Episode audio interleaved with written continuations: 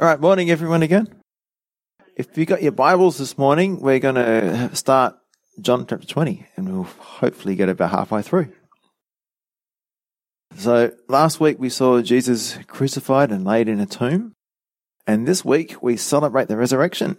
So just like the people celebrated when the high priest came out alive from the Holy of Holies on the day of Yom Kippur, knowing that their sins were covered for another year, so too we rejoice because Jesus emerged alive from the tomb.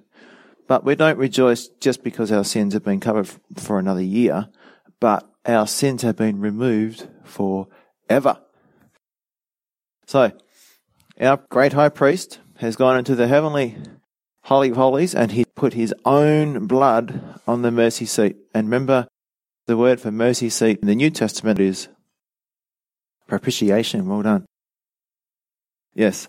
So Jesus is our propitiation. He is the payment for our sins. He has appeased the wrath of God. And because of that, guess what? Psalm 103, verses 11 and 12, it says, For as the heavens are high above the earth, so great is his mercy toward those who fear him. As far as the east is from the west, so far has he removed our transgressions from us. That's what happened at the cross. Because of this, Paul was able to write in Romans chapter 8 verse 1, so now there is no condemnation for those who belong to Christ Jesus. So because of what Christ has done, he's paid our fine. We are free. We are innocent. We have right standing with God. The law has no hold on us anymore. So let's pray, then we'll read. Father, thank you for this awesome day. Lord, it's Resurrection Sunday, and we're talking about the resurrection. So I pray that our hearts will just be joyful, Lord, as we realize the victory that's been won, the salvation that's been gained for all mankind if they choose to accept. So we just thank you for these things in Jesus' name. Amen. So let's just start reading in John chapter 20, and we'll read up to verse 22. So, now on the first day of the week, Mary Magdalene went to the tomb early, while it was still dark, and saw that the stone had been taken away from the tomb. Then she ran and came to Simon Peter and to the other disciple, whom Jesus loved, and said to them, they have taken away the Lord out of the tomb, and we do not know where they have laid him. Peter therefore went out, and the other disciple, and were going to the tomb. So they both ran together, and the other disciple outran Peter, and came to the tomb first. And he, stooping down and looking in, saw the linen cloths lying there, yet he did not go in. Then Simon Peter came, following him, and went into the tomb and he saw the linen cloths lying there, and the handkerchief that had been around his head, not lying with the linen cloths, but folded together in a place by itself. The other disciple who came to the tomb first went in also, and he saw and believed, for as yet they did not know the scripture that he must rise again from the dead. Then the disciples went away again to their own homes. But Mary stood outside by the tomb, weeping, and as she wept, she stooped down and looked into the tomb. And she saw two angels in white sitting, one at the head and the other at the feet, where the body of Jesus had lain. Then they said to her, Woman, why are you weeping? She said to them, Because they have taken away my Lord, and I do not know where they have laid him. Now, when she had said this, she turned around and saw Jesus standing there, and did not know that it was Jesus. Jesus said to her, Woman, why are you weeping? Whom are you seeking? She, supposing him to be the gardener, said to him, Sir, if you have carried him away, tell me where you have laid him, and I will take him away. Jesus said to her, Mary. She turned and said to him, Rabboni, which is to say, Teacher. Jesus said to her, Do not cling to me, for I have not yet ascended to my Father, but go to my brethren and say to them, I am ascending to my Father and your Father, and to my God and your God. Mary Magdalene came and told the disciples that she had seen the Lord and that he had spoken these things to her. Then, the same day at evening, being the first day of the week, when the doors were shut where the disciples were assembled for fear of the Jews, Jesus came and stood in the midst, and said to them, Peace be with you. When he had said this, he showed them his hands and his side. Then the disciples were glad when they saw the Lord. So Jesus said to them again, Peace to you. As the Father has sent me, I also send you. And when he had said this, he breathed on them and said to them, Receive the Holy Spirit. So that's as far as I think we're going to get today. Now, verse 1 Now, on the first day of the week, Mary Magdalene went to the tomb early while it was still dark. Now, she wasn't the only woman there. Other Gospels tell us that there was another three women, but in John's Gospel, it focuses on Mary Magdalene, and we'll find out why in a minute. Who was the last person at the cross? Well, one of the last people at the cross. Yeah, John and Mary. So Mary Magdalene was at the cross. She stayed there to the very last. What's her history? Do you remember her history? She had been possessed by seven demons previously, but the Lord freed her, and from that time on she followed him with all of her heart. I love them that love me, and they that seek me early shall find me. Proverbs chapter 8, verse 17. That's what the Lord says. So, how are your and my morning devotions? Mary Magdalene is going to be the first one to see the resurrected Jesus simply because she was at the tomb early in the morning. So, if we're seeking the Lord, as one of our songs just said, He will reveal Himself to us. And in our house, we try and put into practice what Job says in chapter 23, verse 12. He says, I have not departed from his commands, but have treasured his words more than daily food. So, the slogan in our house is no read, no feed. So, Bible comes first. The spiritual appetite must be satisfied before the physical. And continuing in verse 1, and saw that the stone had been taken away from the tomb. Then she ran and came to Simon Peter and to the other disciple whom Jesus loved and said to them, so, who is this other disciple that we keep hearing about? Yes, John. He's talking about himself in third person. It's just a humble way of describing what's happened. They have taken away the Lord out of the tomb, and we do not know where they have laid him. So the we is the other women. Peter therefore went out, and the other disciple, and we're going to the tomb. Now, Peter and John found together at this point. What's just happened with Peter? He's denied the Lord. He's literally calling down curses. He's swearing oaths that he didn't know Jesus, and Jesus is right there looking at him. So, the temptation is for us to respond to our brothers and sisters who have failed, who have fallen, who have stumbled. Oh, brother, I'm so disappointed in you. You know, you boasted, even if I have to die with you, I will never deny you. And what did you do? You denied him. You know, but he didn't do that. What characterizes John the Apostle? What is he known as? Apostle of love, yeah. So later in life, he just, you know, his main message was God is love. Love the Lord. And here, John, the apostle of love, takes Peter into his home and into his heart, not knowing exactly how the events would unfold. So, Peter, he was weeping, he was broken. Yes, he had stumbled, he had fallen, but he was repentant. He was sorry for what he had done. And John comes alongside and helps him and brings him back. He encourages him. And that's what we need to do to each other as well. So when a person has stumbled, and they've made it could be a really serious mistake and they're repentant and they're sorry for what they've done, like Peter wept bitterly, receive them back into the fold. Verse 4 So they both ran together, and the other disciple outran Peter and came to the tomb first. So, Peter in church history is called the giant. He's a big guy, big, buffy, you know, muscular guy, fisherman. John was only probably 17 when Jesus called him, and now he's probably about 20. You remember he lived quite old because the book of Revelation was given at the end of that century, and John was still alive. So at this point, he's only a young guy, maybe 20 years old. So he's fit and he's healthy. He gets there first. Peter catches up. And he, stooping down and looking in, saw the linen cloths lying there, yet he did not go in. So John gets to the tomb first, but he doesn't rush in.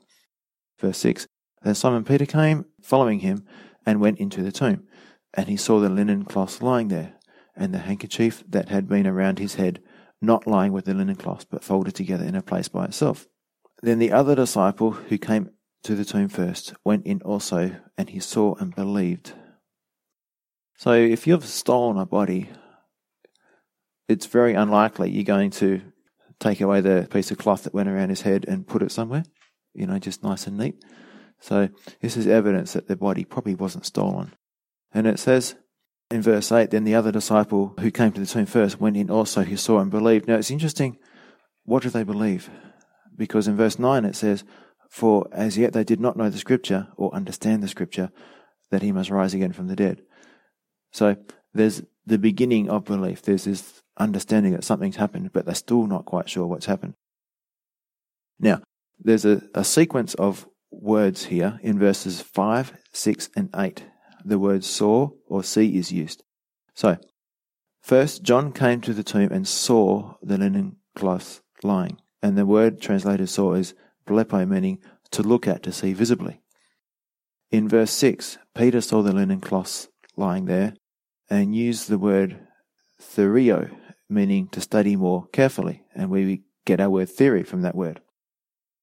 And finally, in verse 8, the word translated saw is Ido, E-I-D-O, from which we get the word idea or I get it. So you see something, you start to think about it, and then you understand it. So our faith progresses according to this pattern. First, we're exposed to teaching from the Word of God. You hear what the person is saying, and then you give it some more insight as you look at it yourself and you and you meditate on it. And finally, there comes that moment when you really get it. And it's not just a concept theologically, but it's a part of your life personally. You've actually applied it to yourself. So it's really important that we expose ourselves to the Word of God and actually see it for the first time, and then we meditate on it and we theorize, or you know, that's the, the, the Greek word there, but we, we think about it, and then we come to that full understanding where we put it into practice. It'll become a part of you. All right. So, verse 9. For as yet they did not know the scripture that he must rise again from the dead. Then the disciples went away to their own homes. And as I said, I'm wondering what they were believing, but their belief is not yet full blossomed or fully comprehended. They're in this intermediate stage of understanding this doctrine of the resurrection. And I've just got a quote from Chuck Smith. It's called Hearing Problem. This is an application for us. When Peter and John saw the burial garments of Jesus left as if his body had dematerialized out of them, they believed. For as yet they did not know the scripture that he must rise again from the dead. This shows the blindness of preconceived ideas. Jesus had told his followers repeatedly that he would die and rise from the dead. Yet when you don't want to hear something, you can just block it out of your mind. They wanted to see Jesus coming in his glory to establish his kingdom, and they just didn't catch on to what he was saying about death and the resurrection. It is so important for us to hear everything God is saying to us and not just what we want to hear or what we expect to hear. So that was a quote from Chuck Smith from his study Bible. Verse 11 But Mary stood outside by the tomb weeping, and as she wept, she stooped down and looked into the tomb. And she saw two angels in white sitting, one at the head and the other at the feet, where the body of Jesus had lain. Then they said to her, Woman, why are you weeping? And then Mary was so excited to see all the angels that she wrote a book called I Saw Angels and made lots of money. No. Mary is so engrossed in her love for the Lord that she doesn't really care about angels. She's not caught up in other things, no matter how spectacular or how so called supernatural, you know. So the angels are there. She's not really impressed by them. She just wants to know where Jesus is. Her focus is Jesus, and that's what we should be like too. And the next part of verse 13 is awesome. It says, She said to them, Because they have taken away my Lord, my Lord, and I do not know where they have laid him. Basically, Jesus is all that matters to me. He is the most important part of my life. Now, when she had said this, she turned around. If you go through other parts of the Bible, what are they doing? They're bowing down, trying to worship them. They're falling down as if they're dead. There's all kinds of responses, generally like that. But Mary, she's so caught up with her grief about her Lord that she's not even worried about those things. And it's sad that she was there when Jesus told them about the resurrection, but she still doesn't understand it either. She still thinks the corpse has been stolen. Now, verse 14, the second part, and she saw Jesus standing there and did not know that it was Jesus. Jesus said to her, Woman, why are you weeping? Whom are you seeking? She, supposing him to be the gardener, said to him, Look, sir, if you have carried him away, tell me where you have laid him, and I will take him away. So, Mary, a woman, is basically saying, It's okay, just tell me where he is, and I'll carry him back. Can you imagine a woman carrying a grown man a dead, grown man back into the tomb, how difficult that would be. It's very difficult to pick up a corpse that's not agreeing with you and not cooperating with you. So when you do unconscious people, you know, simulated rescues, it's very difficult to pick them up.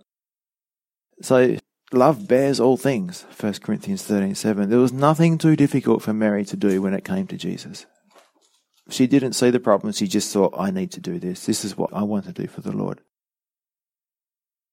And going back a little bit, she didn't recognize Jesus. Well, for us, Jesus comes through the unexpected person at the unexpected time in the unexpected place. God reveals himself to us through a brother or sister or through a family member or friend, sometimes in their morning devotions. But so often, like Mary, our eyes are so filled with tears and we're so, you know, caught up with our own feelings and our own emotions that we don't even recognize that it's the Lord speaking to us. Jesus said to her, Mary. So her eyes are full of tears. She's crying and weeping. Mary hears his voice. And what does John chapter 4 say? My sheep hear my voice. So we too should be able to recognize when God speaks to us. We are his sheep, we should hear his voice. She turned and said to him, Rabboni, which is to say, Teacher. Jesus said to her, Do not cling to me, for I have not yet ascended to my Father. Now, Jesus is not saying to Mary, Don't touch me. In the Greek, the way it's constructed, it means to stop an action already begun rather than to avoid starting it. So she was already hugging him or holding on to his feet, whatever she was doing. But she was holding on and not wanting to let go. So we get a couple of things from this. The resurrection body of Jesus, he wasn't a ghost. You could actually hold on to him. He was physical. What we'll find out later that he could walk through walls, and so he wasn't a human body with the same chemical composition that we have but it's still a physical body nonetheless, just a spiritual physical body made for the heavenly realms. And I've got another quote about Mary Magdalene here. Mary Magdalene had a deep love for Jesus. He had delivered her from the horror of demon possession and had changed her life completely.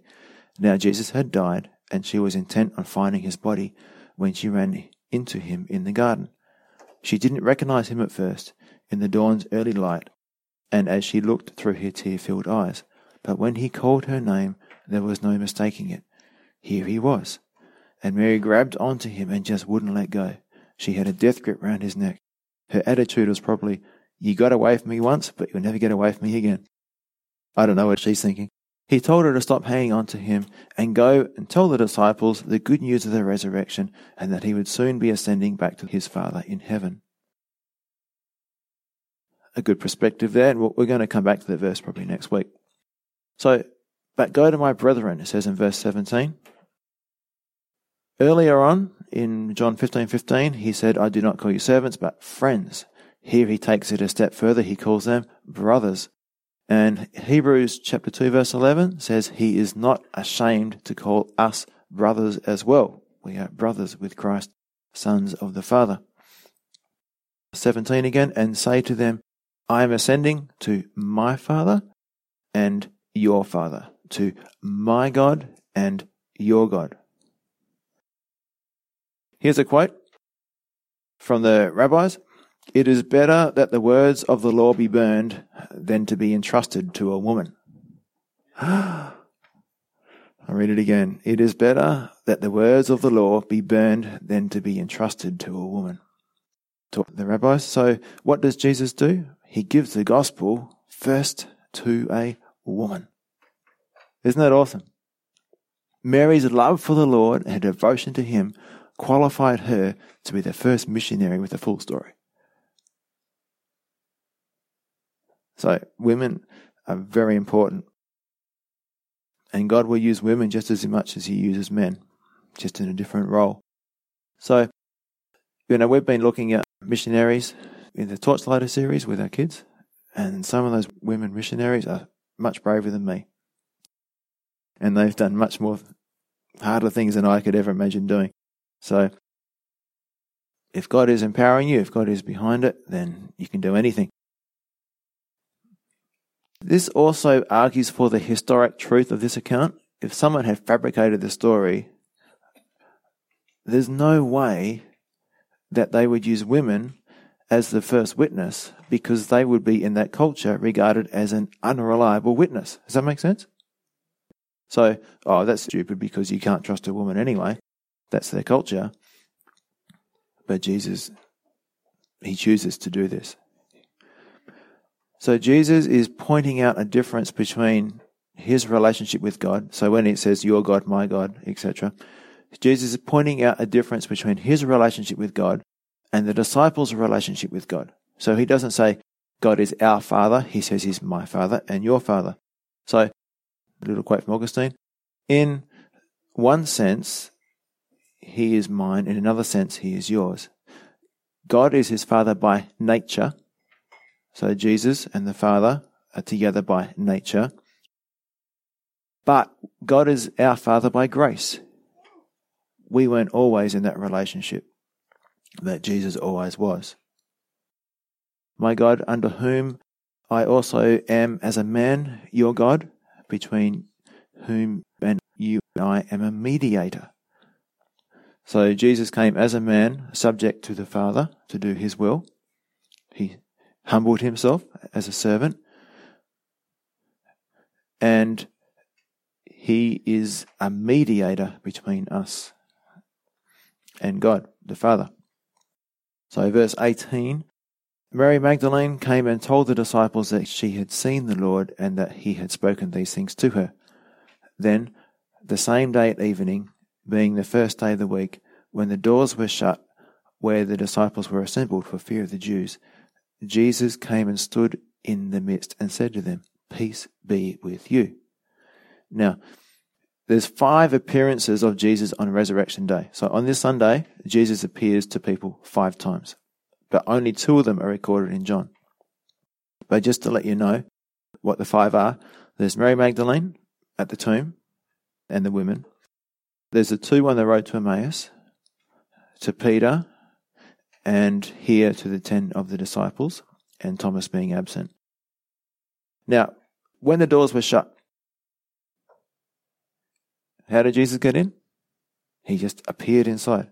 So he could eat, be held, touched, but he could also walk through walls. So when we get our glorified body, we will have capabilities of doing things that we cannot imagine at the moment. It's going to be awesome. You won't be getting sick. You won't be getting hurt. If you fall over, you're not going to scratch your knee. All these things. There's going to be an awesome body. You won't need to sleep. Isn't that good? You won't get tired. Fantastic. So here are the disciples, scared, and then Jesus just appears. They got questions, there's confusion, there's people saying he's risen again, but they don't believe. And then Jesus appears with them. And what does he say to them? Shalom, peace. He doesn't say, You guys are busted. Where have you been? I've been on the cross and you're running around pretending like you don't even know me. What's the big idea? No, that's not what Jesus does. He comes to them and says, Peace. And that's what he says to us. So his first words to them are, Shalom, peace. Now, what does the Bible say about that? Romans uh, chapter 5, verses 1 and 2. Therefore, since we have been made right in God's sight, that's justified, never sinned, by faith, we have peace with God because of what Jesus Christ our Lord has done for us. Because of our faith, Christ has brought us into this place of undeserved privilege or grace, where we now stand, and we confidently and joyfully look forward to sharing God's glory. We now have peace because of what Christ has done for us. And we stand in grace by faith. So, verse 20 When he had said this, he showed them his hands and his side. Then the disciples were glad when they saw the Lord. So, he's giving them assurance. He's giving them this is proof that I am the Messiah. I did die, and now I am alive from the dead. So here we are with the disciples. And why would you be glad if the Lord is amongst you? Well, if someone died, Jesus brings them back to life with a simple word. If you're hungry, well, a few loaves could feed thousands.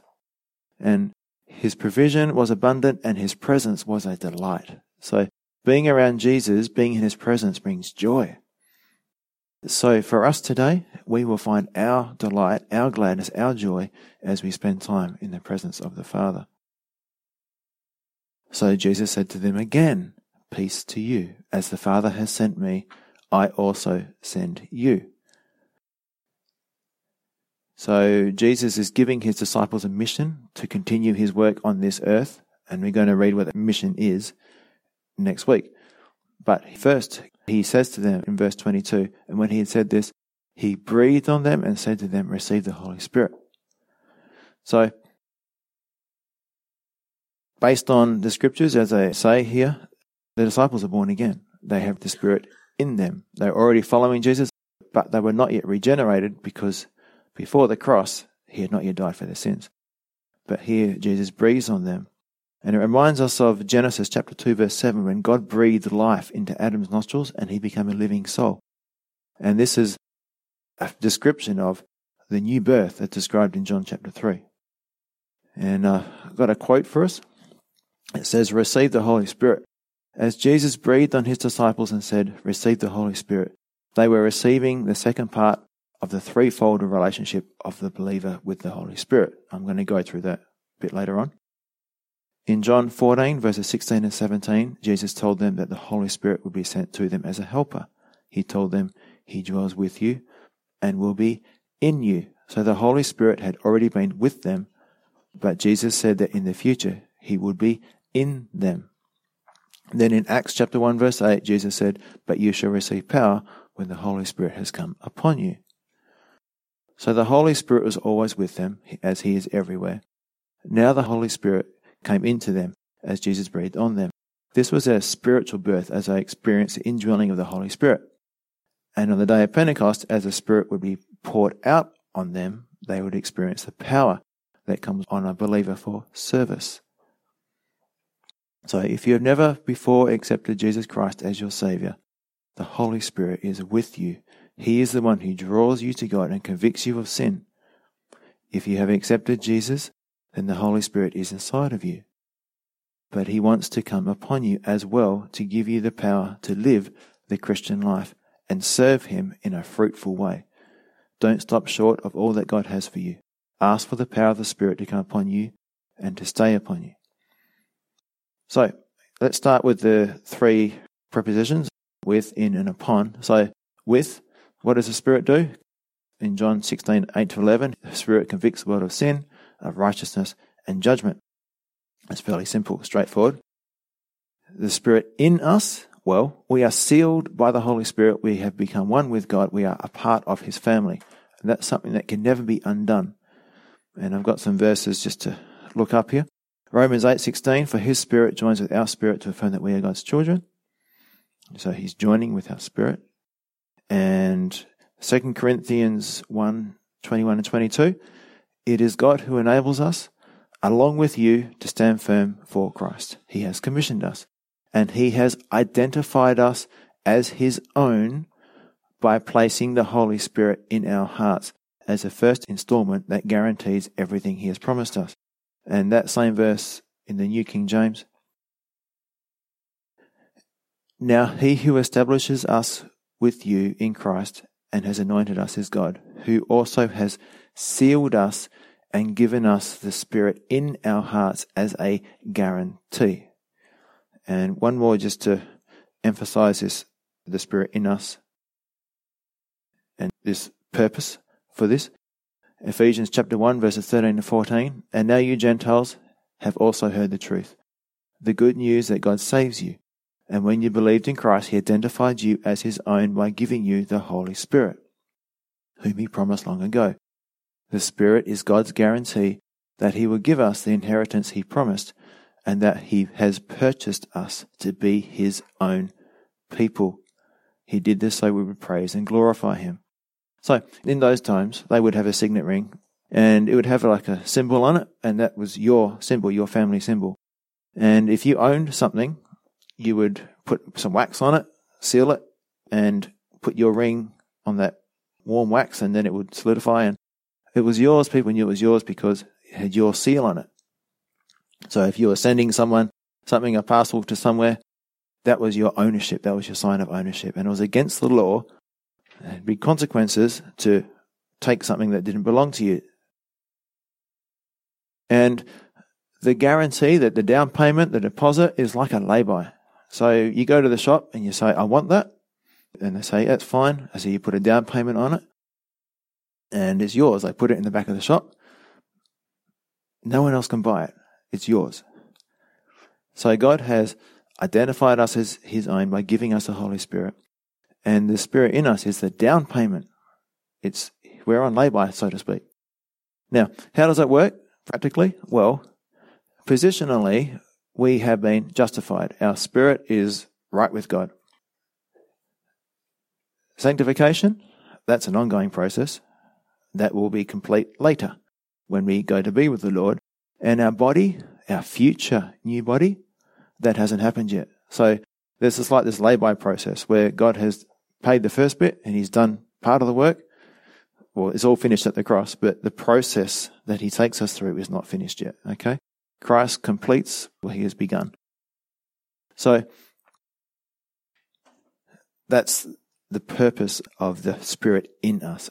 It identifies us as being His, and it is a guarantee that God will finish the work that He has started in us. Now we move on to the third one. So we've covered with, in, and now we go upon.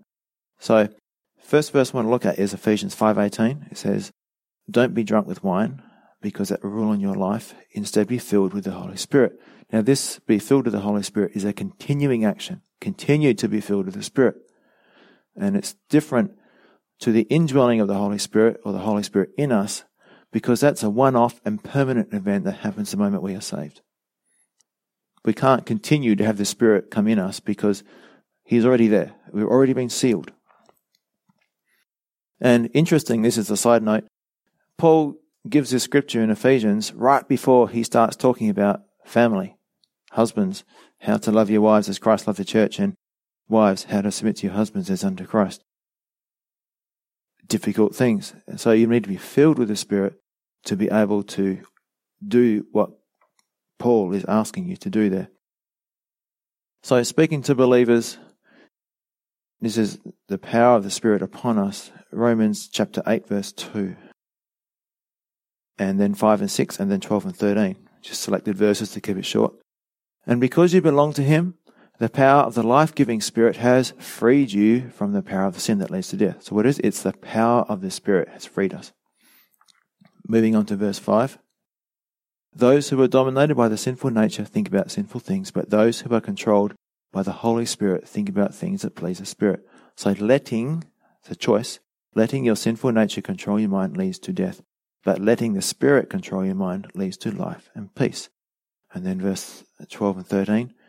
Therefore, dear brothers and sisters, you have no obligation to do what your sinful nature urges you to do. For if you live by its dictates, you will die. That means you will have a, a hard life. And it will damage your relationship with the Lord. But if through the power of the Spirit you put to death the deeds of your sinful nature, you will live.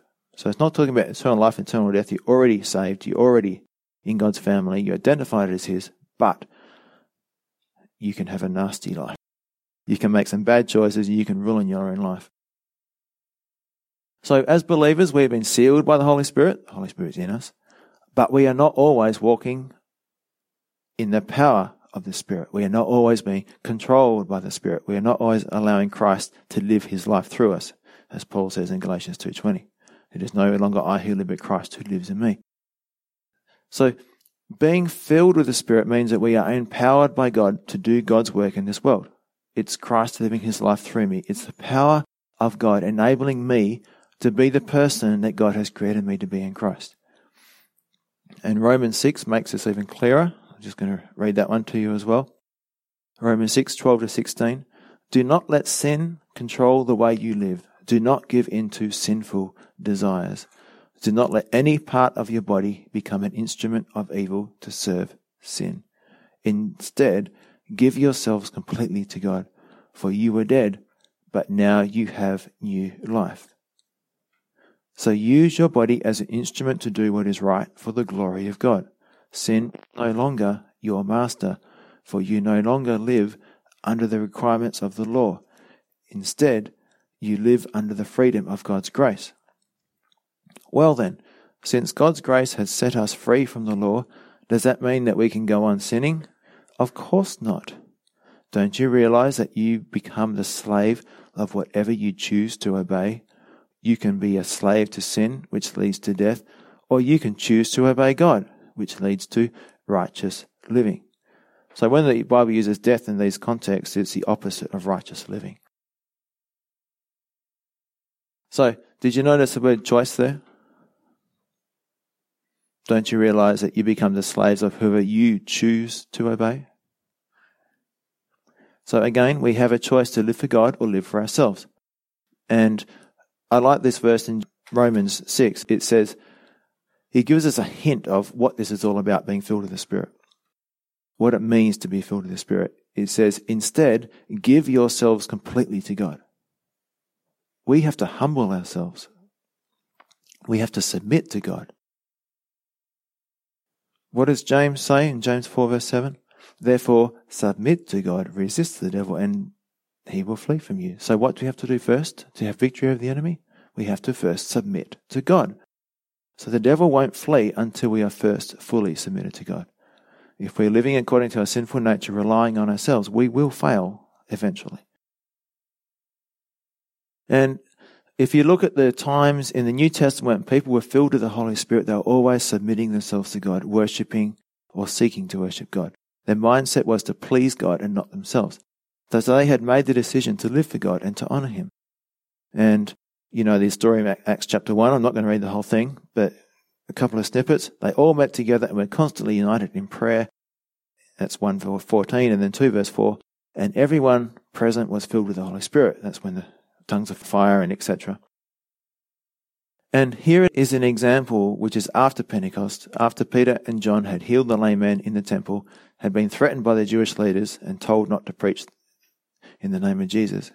So this is Acts 4 23 to 24 and 29 to 31. It says, As soon as they were freed, Peter and John returned to the other believers and told them what the leading priests and elders had said. When they heard the report, all the believers lifted their voices together in prayer to God. And now, this is what they prayed.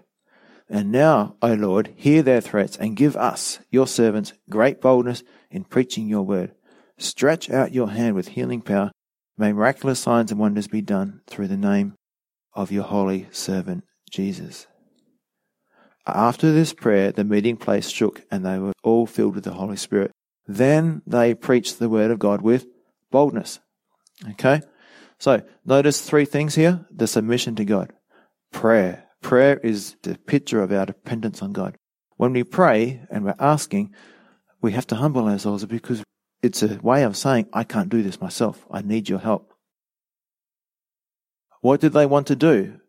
The first thing they asked for, the main thing they asked for there is, give us your servants great boldness in preaching your word. And then they continued, but for us, give us great boldness in preaching your word. Now, did they say, fill us with your Holy Spirit? No, they said, give us great boldness. Now, they recognized where their power came from. They didn't have to say, fill us with your Spirit.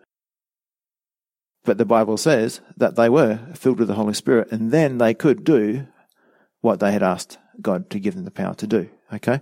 So, we don't have to use those words. It's not a magic formula.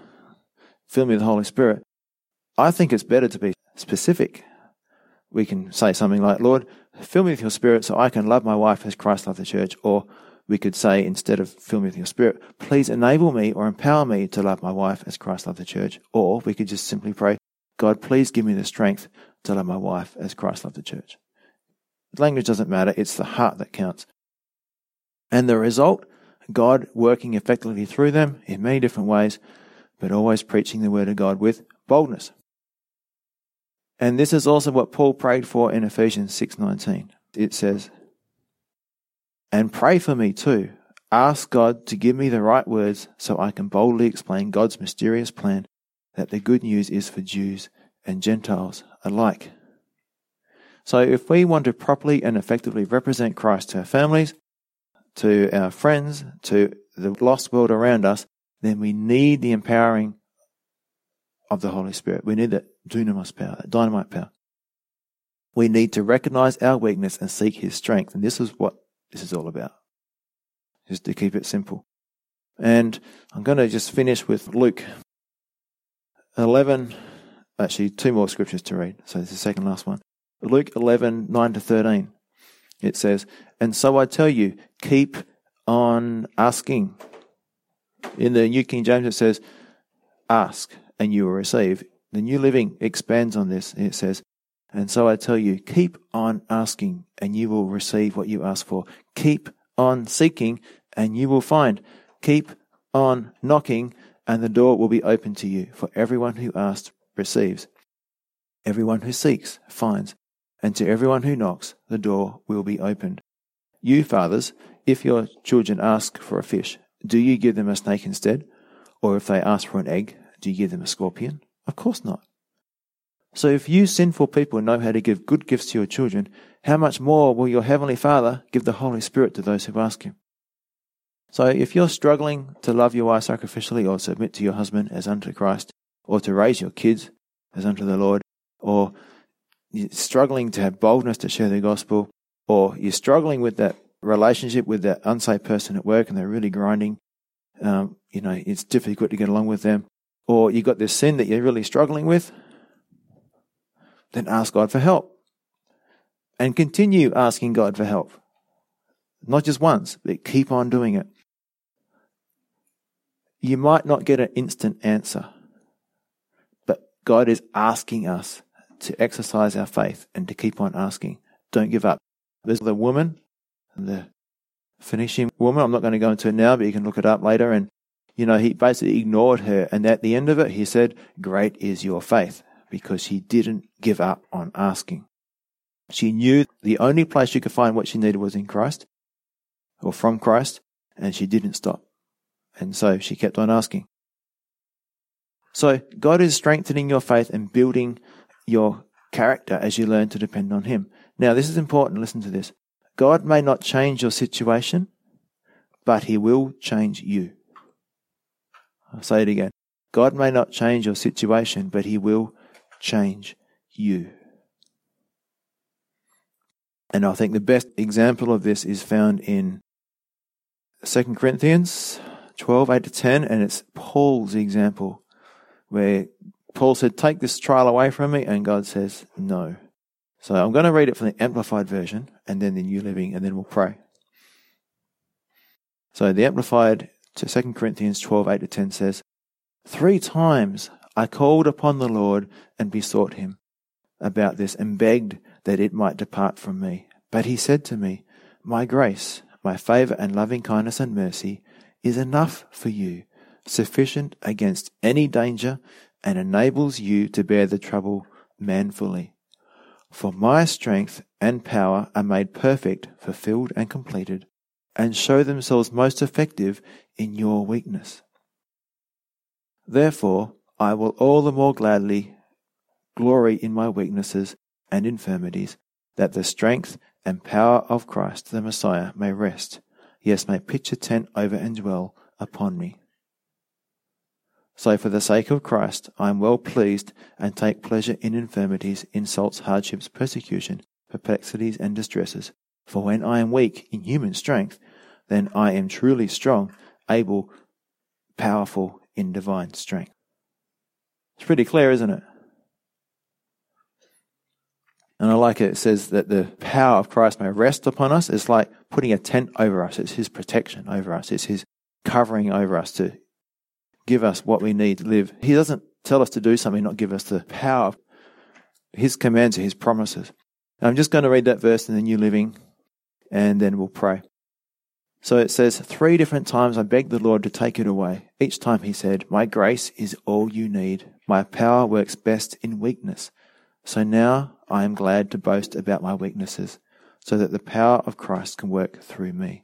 That's why I take pleasure in my weaknesses and in the insults, hardships, persecutions, and troubles that I suffer for Christ. For when I am weak, then I am strong. So Christ said, Read to them, receive the Holy Spirit, they're saved, but they're not empowered yet. He said, Wait in Jerusalem to be empowered so I can send you out and you can be my ambassadors. Told them what to do, but hadn't empowered them yet. But he had identified them as his own. Father, thank you for your great love which you have for us. Thank you that you haven't left us here unequipped with no strength. Lord, you've given us abundant strength. You've given us abundant power.